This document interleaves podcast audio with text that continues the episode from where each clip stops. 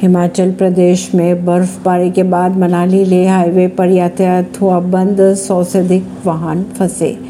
हिमाचल प्रदेश के लाहौल स्पीति और चंपा समेत कई जगहों पर बर्फबारी के बाद मनाली, लेह हाईवे पर यातायात बंद हो गया, जिसके कारण दोनों तरफ़ सौ से अधिक वाहन फंसे हुए हैं। वहीं मनाली से लेह की ओर जाने वाले सभी वाहनों को दारचा में और लेह की ओर से आने वाले वाहनों को सरचू में रोक दिया गया है। परवीनर सिंह, नई दिल्ली से।